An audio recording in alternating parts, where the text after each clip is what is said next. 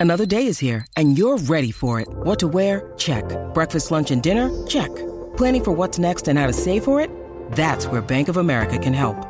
For your financial to-dos, Bank of America has experts ready to help get you closer to your goals. Get started at one of our local financial centers or 24-7 in our mobile banking app. Find a location near you at bankofamerica.com slash talk to us. What would you like the power to do? Mobile banking requires downloading the app and is only available for select devices. Message and data rates may apply. Bank of America and a member FDIC. Hi everyone, Lucy Kippist here. I'm the editor of Flying Solo and the host of this podcast where we peek inside the everyday lives of our inspiring small business community.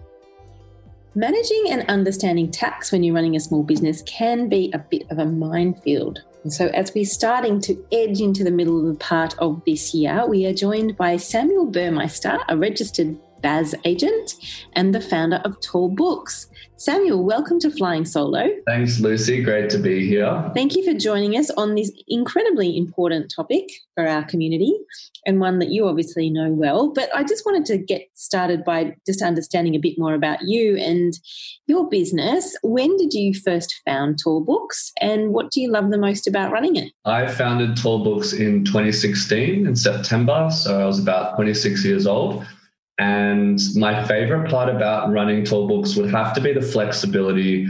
I'm not a morning person, and I've structured my business so that I can work starting late morning and have all my meetings in the afternoon generally, which I absolutely love. How good is that? That flexibility to call the beginning of your day, priceless, I think. Yeah. Okay, so let's get stuck into the topic because tax is obviously, as we said in the intro, something that a lot of us struggle with getting our heads around, particularly if we're new to the small business space. I think when you're used to having a job and, and that sort of being dealt with, this is a whole whole new world for many people.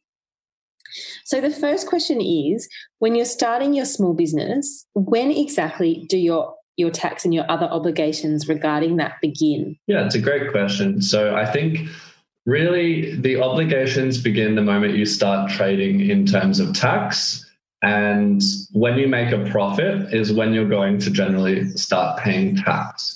So as a small business owner, typically you'd pay yearly. So let's say you've started your business, you've made a bit of profit that year, assuming that you are running at a profit at the end of the year, that profit will be taxable, either added to your wages if you're working for someone else, or if you're running a small proprietary limited company, that would be taxed at the company tax rate.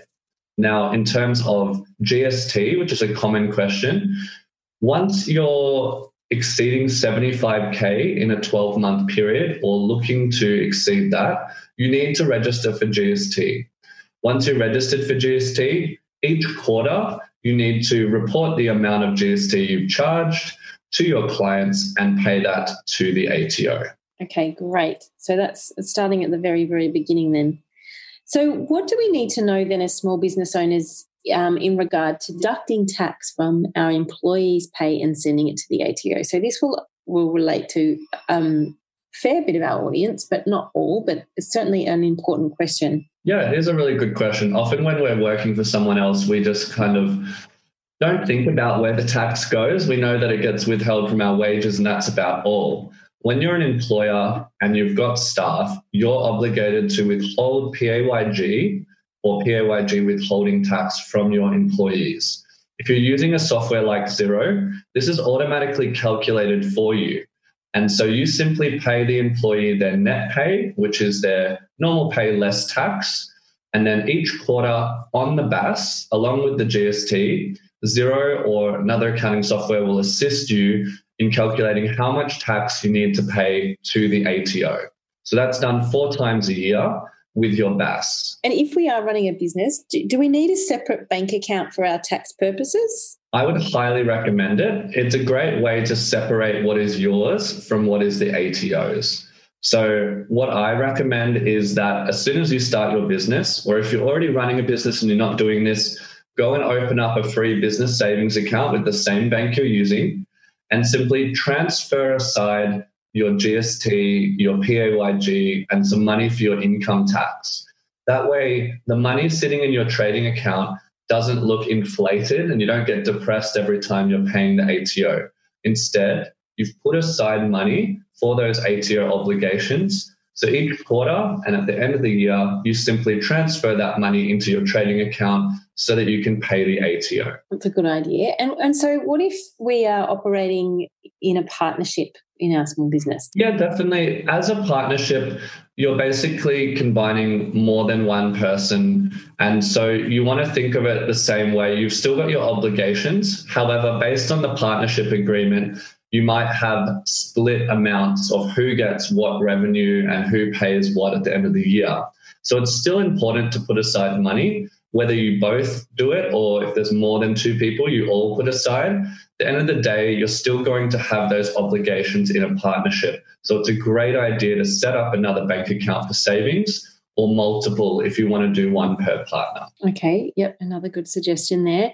And is it worth us doing a bit of research in terms of the bank we're using for that? Or is that obviously just something, you know, it's a sort of more of a personal choice, I guess. Yeah, it's often a personal choice. You'll find that when you're working with the software companies like Xero, you can get bank feeds, which allow you to automatically download your bank data into your software. However, because these are shorter term savings, it's not as big a deal about how much you're going to earn. These are not investments. This is just simply putting aside money to pay your quarterly or yearly obligations. So there's no harm in using the bank you're already using and simply asking them or logging in online to open another savings account. Okay, great. So, cash flow is obviously a big issue for our community and something that we've no doubt all of us have struggled with a lot over the last 12 months, particularly. If we fall into this category, it can often also mean that we can't pay our whole tax bill on time. Is there a way for us then, if that if that's the scenario we find ourselves in this year, is there a way for us to actually avoid debt? Yeah, definitely. So the first suggestion ties back to the earlier questions. If you're putting aside money each time you pay your staff and you make your sales into a savings account, that's the first and best way to avoid these cash flow issues because you won't be spending money that isn't yours. The second one is let's say that you've been putting aside, but somehow you've fallen short, you can organize through a BAS agent or accountant like myself, or calling the ATO to arrange a payment plan.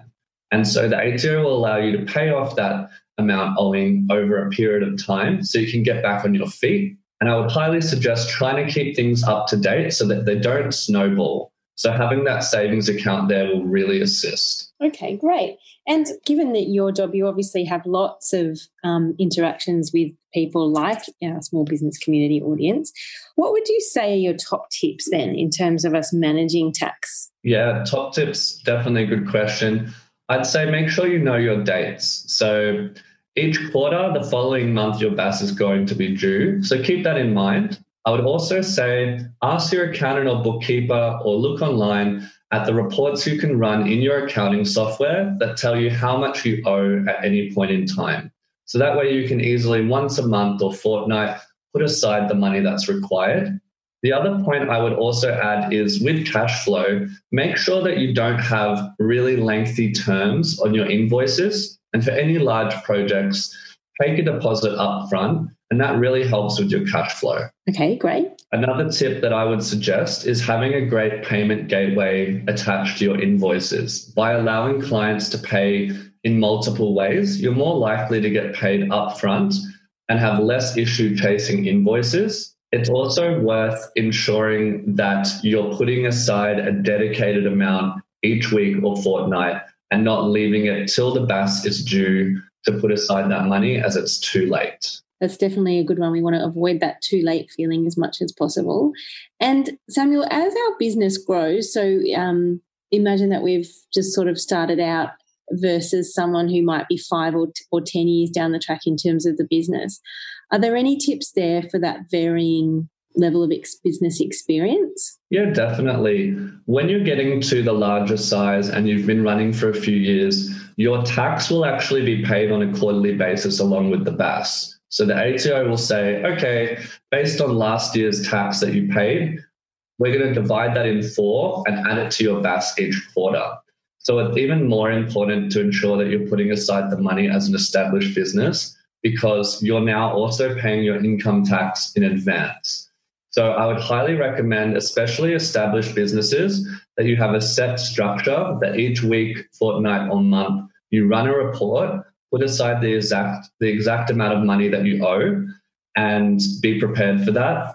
It's also worth having a separate investment or savings account where you've got a rainy day fund. So it might start off as one to two months worth of wages, and eventually you push that out to have about a year's worth of wages saved.